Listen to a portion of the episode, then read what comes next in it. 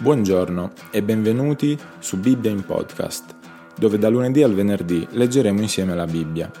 Alla fine di ogni lettura rifletteremo insieme su alcuni concetti.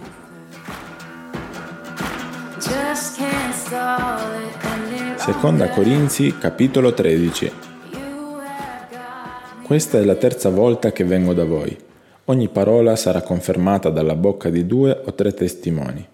Ho avvertito quando ero presente tra di voi la seconda volta e avverto ora che sono assente tanto quelli che hanno peccato precedentemente quanto tutti gli altri che, se tornerò da voi, non userò indulgenza, dal momento che cercate una prova che Cristo parla in me, lui che non è debole verso di voi ma è potente in mezzo a voi.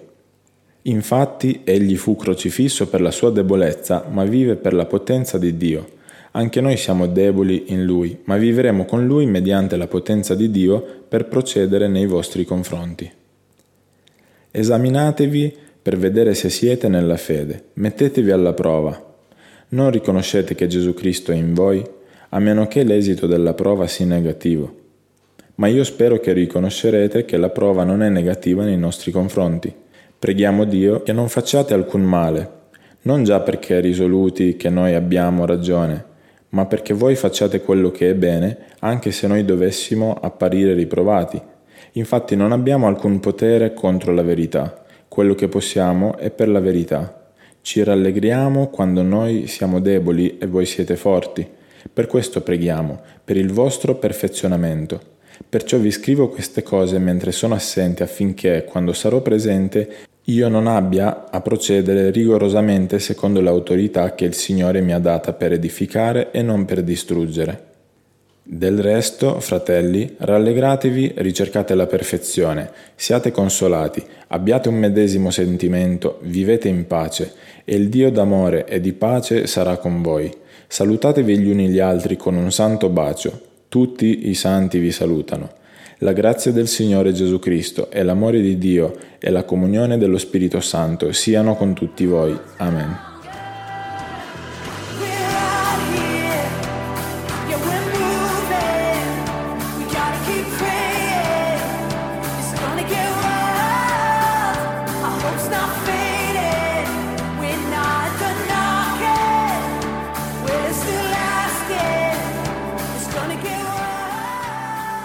È essenziale che Paolo ripeta che questa era la terza volta che veniva da loro. Tale enfasi era necessaria per risvegliare un corretto esercizio. Per la seconda volta non era venuto per risparmiarli, né desiderava ora causarvi angoscia. Avrebbe usato la disciplina solo sulla base di una testimonianza pienamente competente. Tuttavia, quando ciò fu stabilito, non risparmiò coloro che erano colpevoli lo aveva già detto loro in precedenza e ora li avvertiva come se fosse effettivamente andato lì per la seconda volta. Se il male flagrante non fosse stato giudicato da sé o giudicato dall'assemblea, allora avrebbe usato l'autorità che Dio gli avrebbe dato come apostolo e significherebbe non poca umiliazione per tutti i coinvolti. E la sua ultima esortazione è proprio coerente con questo.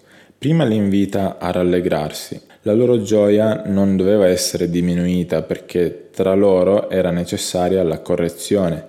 Sii di buon conforto, sii unanime, vivi in pace.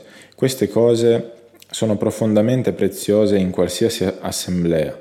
E certamente il fatto che prendessero a cuore i numerosi rimproveri dall'epistola avrebbe contribuito grandemente a tali preziosi risultati e questo comporterebbe ulteriormente la conoscenza consapevole e la gioia della presenza con loro del Dio dell'amore e della pace. Era anche appropriato che i loro affetti reciproci si esprimessero con un santo bacio.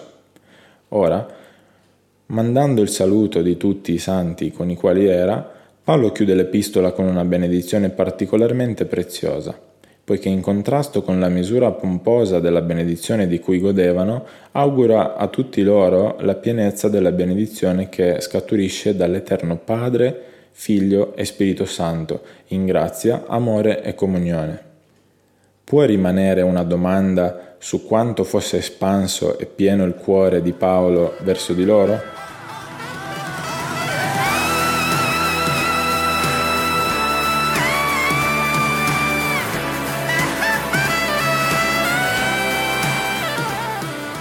Grazie per l'ascolto. Io sono Paul e questa era Bibbia in podcast.